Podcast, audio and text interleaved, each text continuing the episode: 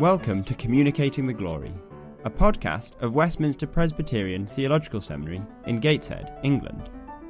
Our purpose is both to communicate the glory of God and to help prepare God's people to communicate His glory themselves. Today, Josh will be interviewing the Reverend Maurice Roberts. Reverend Roberts was the minister of Ayr Free Church of Scotland from 1974 to 1994 and then of Greyfriars Congregation Inverness from 1994. Since 2000, he has been a minister of the Free Church Continuing. He is a close friend of the church here in Gateshead and has in recent weeks been serving our pulpit.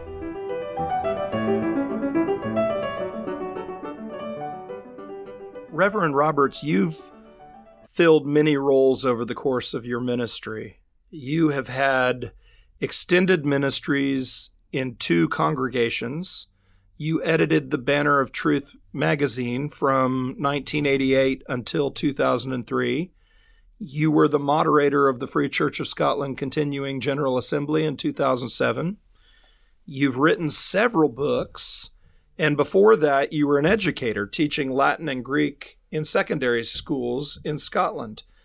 But I have had the chance to get to know you a little in the context of Gateshead Presbyterian Church. Your nephew is an elder in the church, and over the last several years, you have often filled the pulpit or led the midweek service. And it's been a wonderful thing for me to see the way that you are beloved in that congregation. In fact, the whole church refers to you as Uncle Maurice, which is uh, is really a nice thing to see. And there's an affection between you and the people there that has given a weight to your ministry of the word with them. And I want to ask you a few questions in light of this as we begin. But but I want to set some premises first. The first question I want to ask you basically is what is preaching? Could you from your perspective as you minister the word, could you give us a basic brief definition of preaching?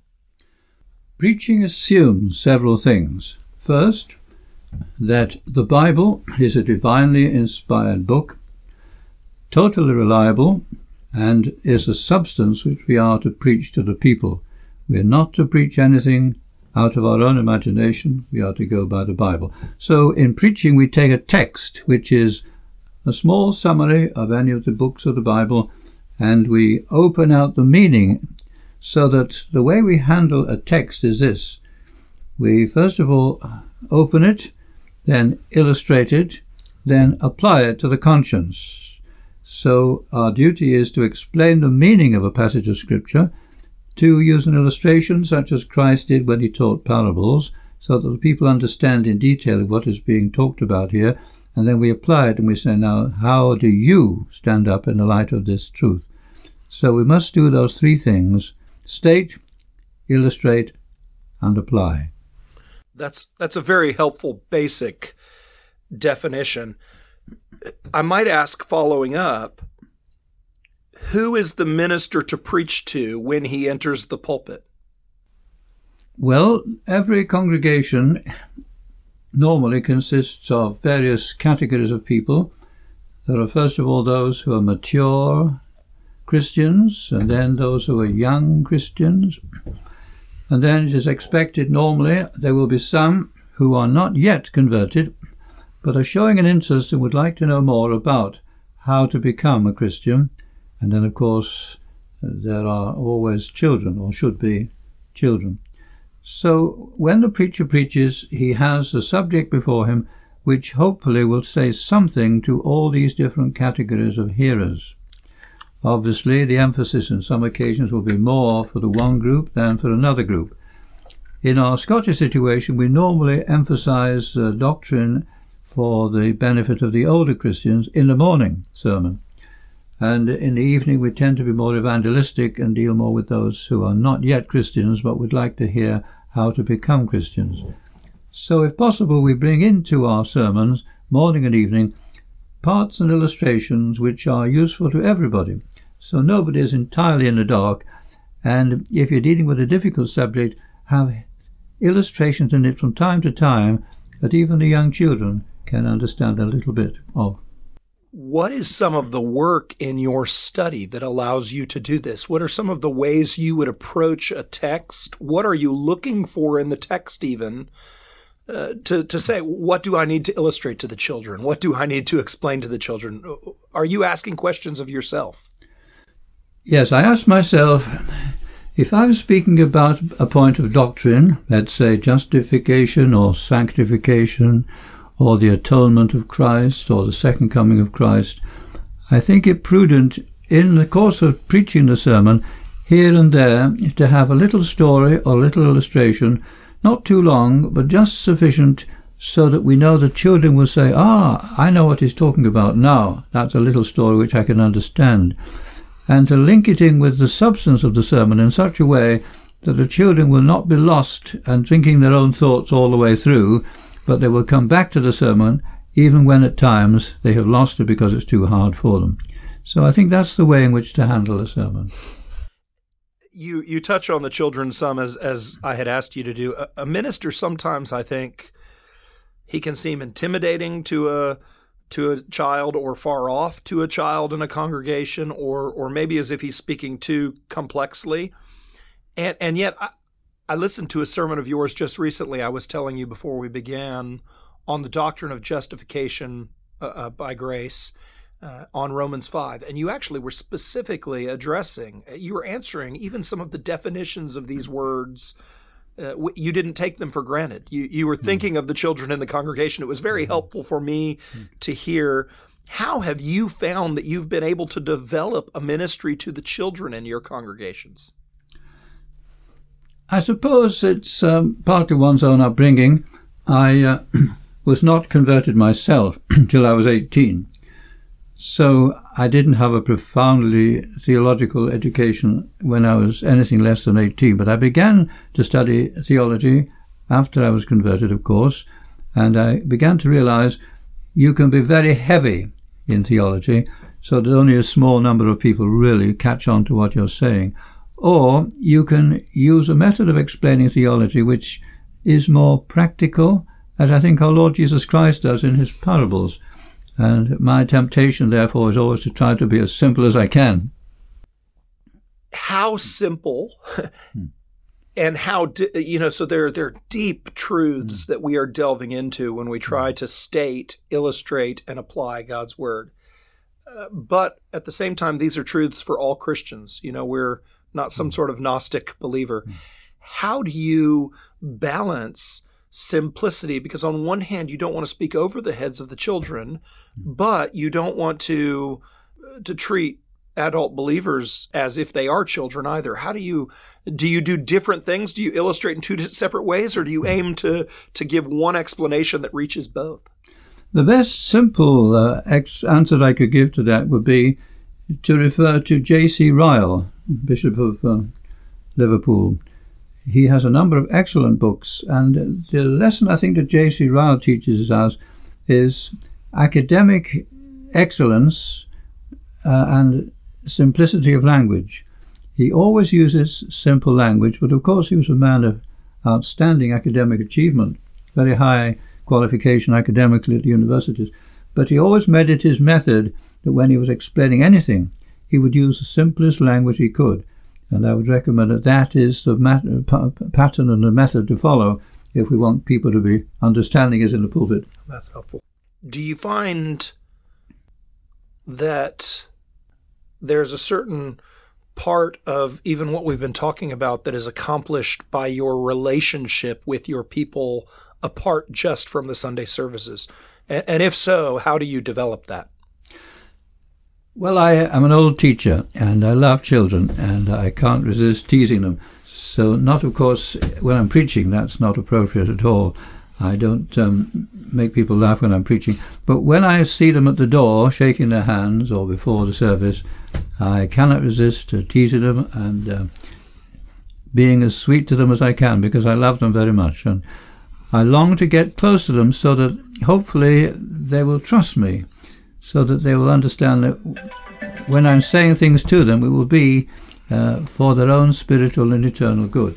And I find that very often these children, they understand when I'm trying to do that, And when I'm preaching, some of them I think benefit from what I say and the way I say it.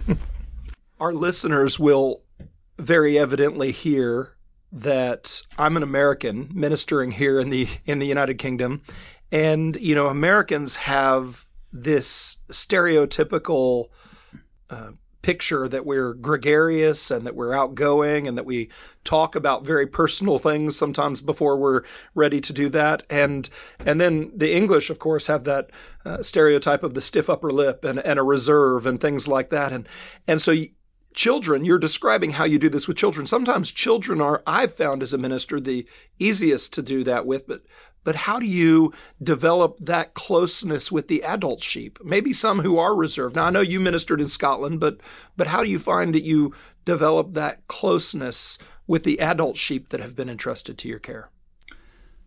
Well, I think we must try to live a consistent life. We must try to make sure that we are what we uh, encourage other people to be, and that we do what we encourage other people to do. The worst thing a minister can do is to betray in his own personal life inconsistency and a discrepancy between what he says we should do and what he himself does. People are very quick to notice when there is that kind of inconsistency in a minister's life. So, of course, like anybody else, I have my own terrible weaknesses, which I readily confess, but as far as one can, as a minister, we should try to live a consistent life, and people will realize then that this man, whether I agree with him or not, I can't deny he's very sincere. Mm. Do you have people in your home? Do you do visitation as a minister? What are the, the things that you do that allow them to see this consistency that you speak of? Yes, uh, I was uh, 40 odd years a minister in Scotland, um, and our policy would normally be that I would visit my people uh, every week. I couldn't visit them all, of course, right. in a week, but uh, some of them each week. And if any of them had a problem, I would go along to see them and talk about the problem to help them if they would welcome it, which they did. Um, and I would also have a Bible class for the children, and I would have the children in the Bible class, and I get to know them in that way too. And on a Lord's Day evening, one of our practices in Scotland would be to have a, a fellowship, manse being a minister's house. And the people, maybe 20 or 30 or 40, would come along to the house and we'd sit round, we'd have a cup of tea and a biscuit or something, and then we'd talk about the sermons and the subject of them. They could ask any questions they wanted to, and I could ask them theological questions. For instance, uh, explain how Jesus is both God and man. Mm. And they would then talk about that. So it's very important to be on a personal level with the people in the congregation so that they learn the language of theology in a practical way and they have their own questions which then can be put to us and we can help them along in the difficult questions of the Word of God. That's helpful. I imagine then having kind of your manse open after a service on Sunday mm-hmm. evening also allows all sorts of people to come along that gives you contact with those you might not visit privately uh, you have that continued. Yes, indeed. We kept what we call a visitor's book, mm. which we still have. Um, and there's not so many visitors come as there used to be because we're now retired. But we have hundreds and hundreds and hundreds of uh, names in the book. And I say that because people from many parts of the world, United States, we have many, many friends over there, and other parts of the world have been uh, so kind as to come to visit us in Scotland when we were ministers, young wife and uh, we've enjoyed their fellowship very much. And to have these contacts is good for us because we have our own mistakes, of course, with our own foolish mistakes. And to have friends come to the house sometimes means that they correct our mistakes and do mm. us good. We help one another in that way.